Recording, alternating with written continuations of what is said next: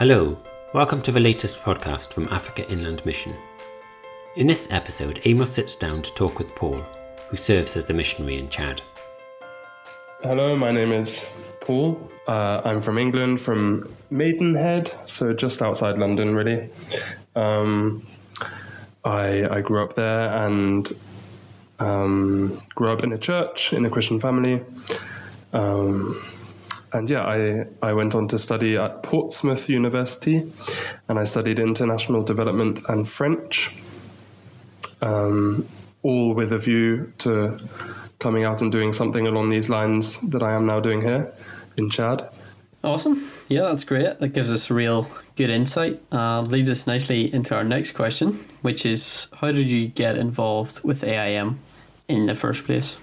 So I was I kind of first knew about the organization when my godfather was serving with them in Kenya a long time ago. Um, but I was still very young at that time. So the first time I really kind of got um, thought seriously about serving with AIM was when I was uh, considering my next steps after university, um, thinking about. I already knew I wanted to be serving in French speaking Islamic Africa um, in the long term. So I was kind of open to all different organizations, just kind of scouting for different options, um, different possibilities, and serving placements and stuff. So after my degree um, in England, I went to Bible school in Switzerland uh, just for one year of theology studies. And while I was there, the the sort of AIM recruiters for French speaking Europe, they just happened to live just down the road and they were heavily involved in different activities at the Bible school. So I got to know them quite well um, on a personal level, which was really helpful because it meant later when I was uh, really looking for specific serving opportunities, they were able to uh, f- kind of tailor uh, an opportunity to my own personal interests and skills and passions and um, so that was really helpful because uh, they found this placement where I still am now. Um, and it was just a, a, a good fit for me. Um, so, yeah, that was uh, my first real interactions with AIM. Yeah, that sounds um, like a great connection that was made there. Um, how did you know whether those people that worked for AIM in Europe were going to be there at the time before you moved there, or was it just purely coincidence whenever you moved there? Was it purely God's providence, I suppose, putting putting them in your path? I have a really good friend of mine. Um, she had been working at my home church in Maidenhead for a couple of years, and then she moved to Geneva to work with IFES, so similar to UCCF. Of course. Christian unions and universities. And so, actually, after my degree, I had been planning on going to her for a year and kind of doing an internship with IFES in Geneva. But then she herself discovered that this Bible school that I ended up going to were starting a program where you would do one year at the Bible school and then one year um, abroad on a on a foreign placement somewhere. So obviously focusing focusing on international mission and so she suggested that I come and uh, come over to Geneva for the weekend for a kind of open day at the Bible school. And for that weekend, I stayed. She put me in touch with the the Bonvalas, this um, couple who recruit the AIM in French speaking Europe. So I stayed with them for a weekend, and yeah, so it wasn't a surprise that I ended up getting to know them better. Um, and they knew that I had this passion from the very, beginning. And so, yeah, it was great because they were able to really invest in me during my year in Bible school, um, offer me lots of kind of personal insight into the world of mission. And um, yeah, so they were a big blessing during that year and even since. Fantastic. That sounds like a great connection to have made before you made it out to Chad itself, which leads me nicely on to my next question.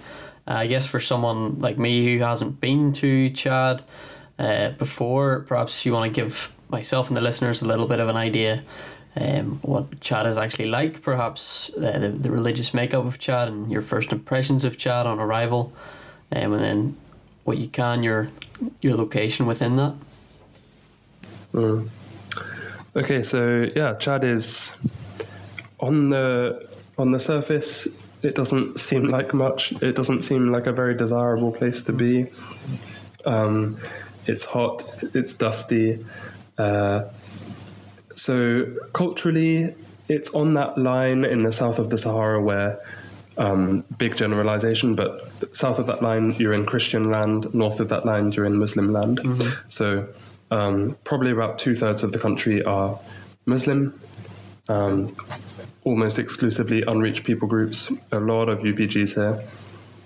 Um, whereas in the south of the country, so it's a minority if you take the population as a whole, but um, in the south it's almost exclusively Christian. Okay. Um, lots of Catholics because of the French influence in this country, but also a fair few um, evangelicals and other Protestant groups. So, and yeah, there's a big divide between the north and the south uh, culturally, historically, linguistically, all of that. It's been divided for a long time. There's been conflict. There's been uh, political issues between the groups.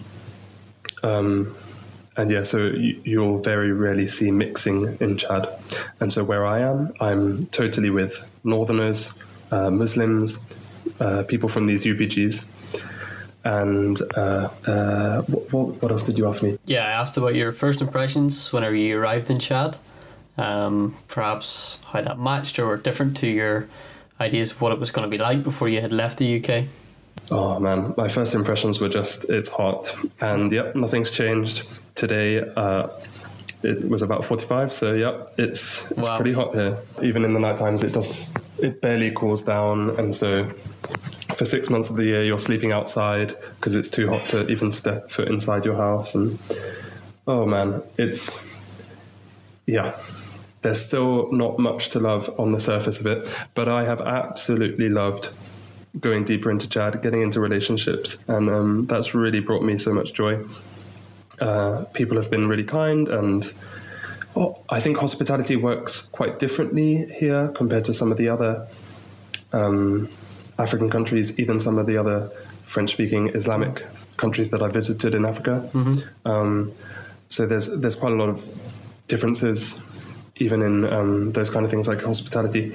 But yeah, I, I have been very warmly welcomed. Um, I live with the Chadian family um, while I was a short termer, and even when I came back as a long termer, they they had kept the house open for me. Um, and yeah, just so many friends from my work, which I guess I'll tell you about shortly. Um, yeah, and, and so I've really loved going deeper into the culture. Um, uh, I'm currently learning the language, Chadian Arabic, which is a challenge, but it also again brings a lot of joy from relationships that that I'm able to now take deeper. So yeah, I'm I do love it, even if uh, you might assume that there's not much to love here. Oh man, that's so exciting. Um, so I guess I'm just wondering now what your initial assignment was with AIM whenever you first went to Chad with short term. Mm. So even now as a long termer, I'm pretty much on exactly the same assignment as I was as a short termer. So I came here for a year. I came here for a year initially, um, and I was working in an English center in the here in the capital city, um, where with the higher level students, in the context of English classes, we take them through the gospel. So. Uh, the earlier levels, they're taught by local Chadian teachers, obviously with a good standard of English, but it's just kind of typical language learning, vocab and grammar and all of those things. Mm-hmm. And then once they have that higher level, once they're able to kind of express their opinions and think for themselves um, in English, that's where we start with these um, uh, almost like DBS, D- Discovery Bible Studies, within the context of an English class. And so uh, in level four of English, that's where we go through the Old Testament. So we go through this kind of relatively common ground with all these Muslim students. They know Moses, they know Abraham, they know creation, they know lots of these things. And of course, there's some really key differences, but we start with that relatively common ground and with the unsaid theme of relationship with God. Every story we ask, how are the people's relationships with God right now? Um, and we see consistently, even the prophets themselves, they have broken relationships with God. Um, and they are hopeless, and obeying law is not enough to be saved. Um, all of which speaks so clearly into Islam and our Islam, Islamic culture. Um, and then, if they finish that level, if they pass the exams, they'll move on to level five, which is where we study the New Testament. And so, there we see even before he's born, we see half of the messianic prophecies are already accomplished. Um, and throughout Jesus' life, we see his teachings, his miracles, his uh, just all the amazing things he did, and um, how he fulfilled all these prophecies, and how ultimately he really is um, God Himself, the one who came to save us from our sin uh, because we can't do it ourselves. And so, yeah, super exciting. And Very I loved it during, yeah, so exciting. Um, being able to do this with like 20, 25 students at a time is just crazy. And inevitably, there's so many, inevitably, there's um, at least a few in every class who want to go deeper, who want to read more into the Bible stories than we're seeing in the class context. And so, yeah, it, it brings great opportunities for uh, friendships to blossom from that as well, and uh, yeah, for things to be taken deeper in a kind of in a private context. Well, yeah, I bet you that makes it all just so worthwhile. The heat and the language barriers and the challenge to learning language, and that I'm sure there is a lot of the time that makes it all worthwhile. So I guess my next question is, um, you've given us there a little bit of an idea into the context of Chad and the religious makeup, but do people in your area really have much of an idea of the Bible? Um, how much of that is sort of background to their lives? Is that an undercurrent? Is it part of uh, their knowledge because of um, what they know from their uh, their faith in Islam? Um, do they know who Jesus is? How do they see him as a figure? Um, do they revere, respect him, or do they believe in the, the true Jesus of the New Testament that, that you and I know, or um, is this is that kind of knowledge just all nominal and vague? Yeah, so like I said, 100% of our students are Muslim.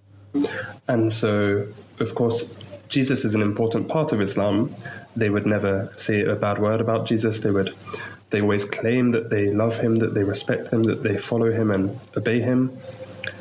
It's just that the Jesus that they obey is not the real Jesus. He's not the one that we see in the scriptures. And so yeah, it's that's where it gets sticky. We, we, we see the Old Testament where it really is common ground um, in a sense. And those classes are relatively easy because we're just going through these um, prophets and stories that they know and love. But then when we get to Jesus and everything is so different to what they think they know about him, that's where it gets really tricky in the classes with the, the discussions and debates that we have because, yeah, the real Jesus is nothing like what they think. Um, and obeying him means nothing like what they think it means to obey Jesus.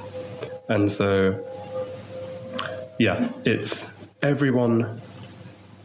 Everyone would claim to know Jesus. Everyone would claim to love who Jesus is. But when they when they um, yeah, when they make him nothing more than a, a simple prophet, Jesus is so much more. Um, and yeah, so when they discover what it really means to love Jesus, that's that's tough for them because yeah, it changes everything. If this is true, their whole life has to change. Yeah, super super encouraging to hear that you are wrestling with people over those those issues, and as you say, uh, it is challenging at times. Um, to introduce people to Jesus and who he truly is, uh, and that breaks down their conceptions of him.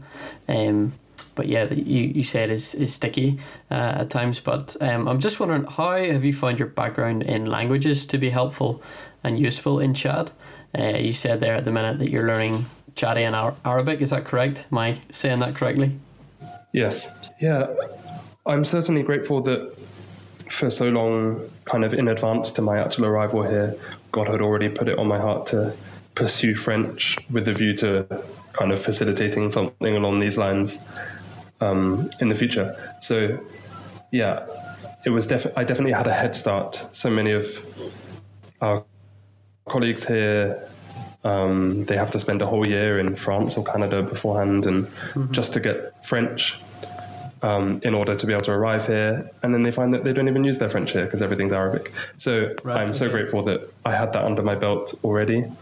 Um, uh, yeah, uh, just one one less step in the process. Um, and honestly, I don't really consider myself as much as a linguist. I, I struggled for many years with French and now with Chadian Arabic.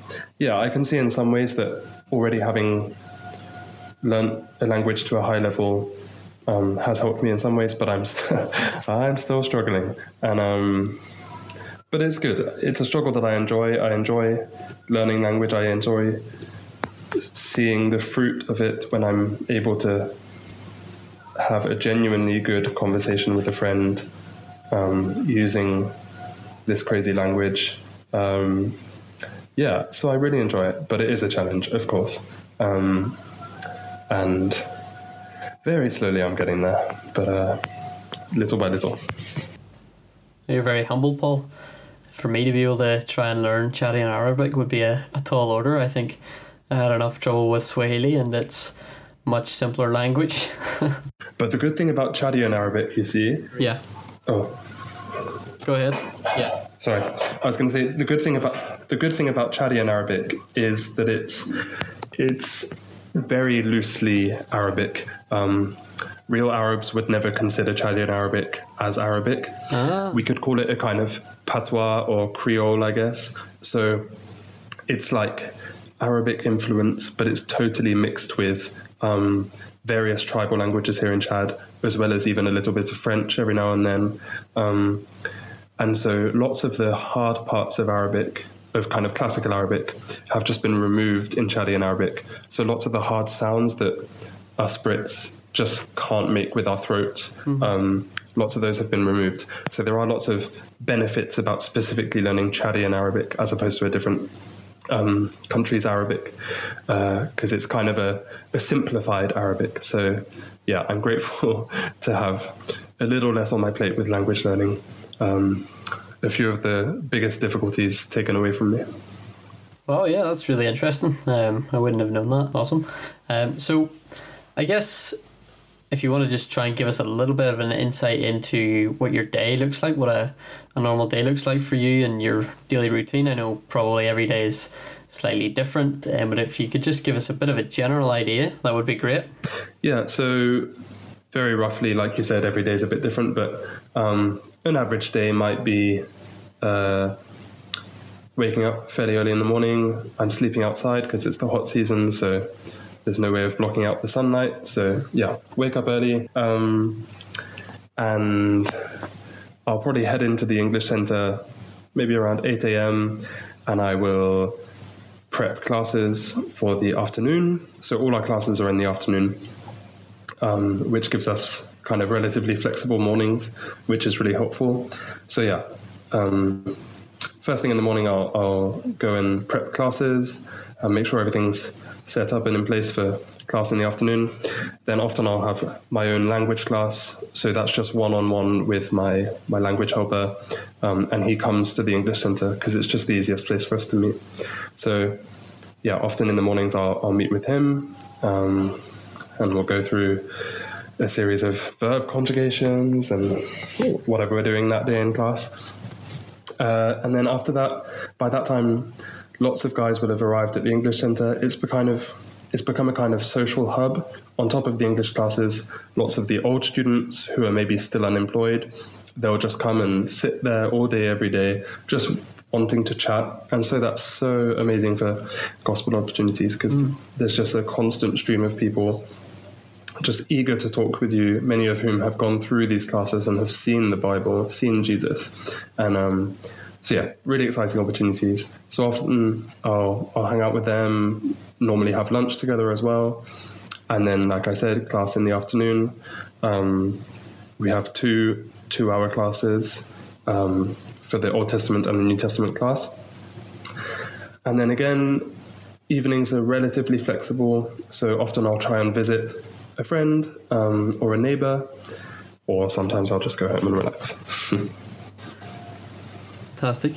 yeah, every day is a little bit different, but fantastic. So I guess one one of my last questions is, um, how has God challenged and shaped your view of mission in the past few years from whenever you first came to Chad with short term up to now?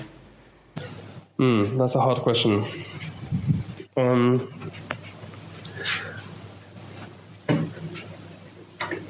yeah, I, for me, for me, mission personally, and what I thought God was calling me to, that has recently changed. I had kind of, after my short term time here, with so many students hearing the gospel in classes, um, and kind of going away, not necessarily changed, but at least knowing a bit more about Jesus, I had kind of subconsciously resigned myself to just being a seed sower, which, don't get me wrong, it's absolutely a privilege to be a seed sower, and it's an amazing job and an important job. And I was so happy to be doing it. I came back as a long termer to continue it. But in these last couple of months, one of my students has actually responded to the gospel, and it's so exciting. And used me to bring someone to Jesus, and then to be involved in that kind of discipling process. Um, uh, over these last couple of months since he's made this decision. And so that, I don't know, just the privilege of that is enormous. And it's, um, yeah, it's changed my perspective of maybe how powerful God is. I had kind of resigned myself to this um, sowing mission, assuming that God could only use other people to actually bring those seeds fruition and just bowled over that um, God would use someone like me um, to really actually, um, yeah, transform someone's life. And that's so exciting. Um, so I really, I don't know, to this mission now, um, which probably isn't a good thing to say because we're all part of this mission. Um, uh, whether we're praying it back in England or um, funding someone or whatever we're doing. But um, I don't know. It's taken a different dynamic these last couple of months, which has just been really exciting. Um, I guess also the challenges of mission have become real to me. We hear all these kind of when you're going through orientation to go on whatever trip you're going on. Um, you have a billion warnings saying, "Oh, it's going to be difficult," and um, you're going to have highs and lows and all these things. And so you know it in your brain, mm-hmm. but when the moment comes, like, yeah, it's just a whole other ball game when you're actually in the moment. Um, and so at various stages in these last couple of years, that has become real to me. Those kind of the the the, the painful sides of uh, mission work. Um, and nothing, and praise God, nothing too serious has happened to me at all. But um, yeah, that's something that uh, perhaps I was quite naive on knowledge, but maybe I wasn't really taking it seriously and kind of really actually intentionally preparing myself for when those moments inevitably did come. Um, but yeah, that has become real, and um, yeah. praise God, I'm still here and I'm still going. But um, yeah, it's it's mission is tough, really tough sometimes. Yeah, I think you're very right there, and that's encouraging to hear you discuss that and how uh, you know you're you're very right in saying that you can know something on paper um, and you can be told something a million times, but whenever the rubber hits the road, uh, that's that's when it really comes home to you, and you learn those challenges uh, in a in a very real way. Um, but yeah, it's, it's just been so exciting and encouraging and just fills me with, with real great joy and excitement to hear you talk about all the work that is going on amongst those unreached people groups in Chad, uh, the seeds that you're sowing, those sticky conversations that you're able to have with people about uh, breaking down barriers in terms of their misconceptions of who Jesus is, and that you're able to tell them who Jesus really is. You're able to present the truth to them, and uh, it's just so encouraging and exciting for me, uh, and I'm sure for everyone listening to this to hear that there are uh, there's fruit coming of that. Um, so so take encouragement from that. Um, enjoy your evening, sleeping under the stars outside. Thank you. It's going to be a sweaty night, but uh, I'm, I'm tired, so I'm looking forward to it. Awesome. Do you have a fan or anything? Yeah, I have, like I mentioned, I have um, a solar setup. So um, I have a solar fan, which is yeah, which is great. That helps a lot. Um, so praise God for solar power. Yeah. It's only f- so far that that goes, I suppose. Those. Well, it's a pre- I have a pretty good setup to be fair. I have a fridge and a freezer. I have one fan which I can move around a little bit, and I have uh, a place to charge like my laptop and my phone, um, as well as a couple of light bulbs around my house. So it's a pretty awesome setup, and I'm very very grateful because when I was here as a short termer. I had a little solar setup, but it was nothing like this. I had no fridge or anything. And so, yeah, my life has been made significantly easier by this this solar power. Much so, improved. praise God. Class. Great. Yeah, thanks, Paul. I guess the only thing left for me to say is thanks for coming on and taking the time out to talk to me. Um, be encouraged that there are people around the world listening to this who are praying for you and all the work that you're doing uh, in Chad. Mm, thank you very much. Thanks for listening to this episode of AIM's podcast.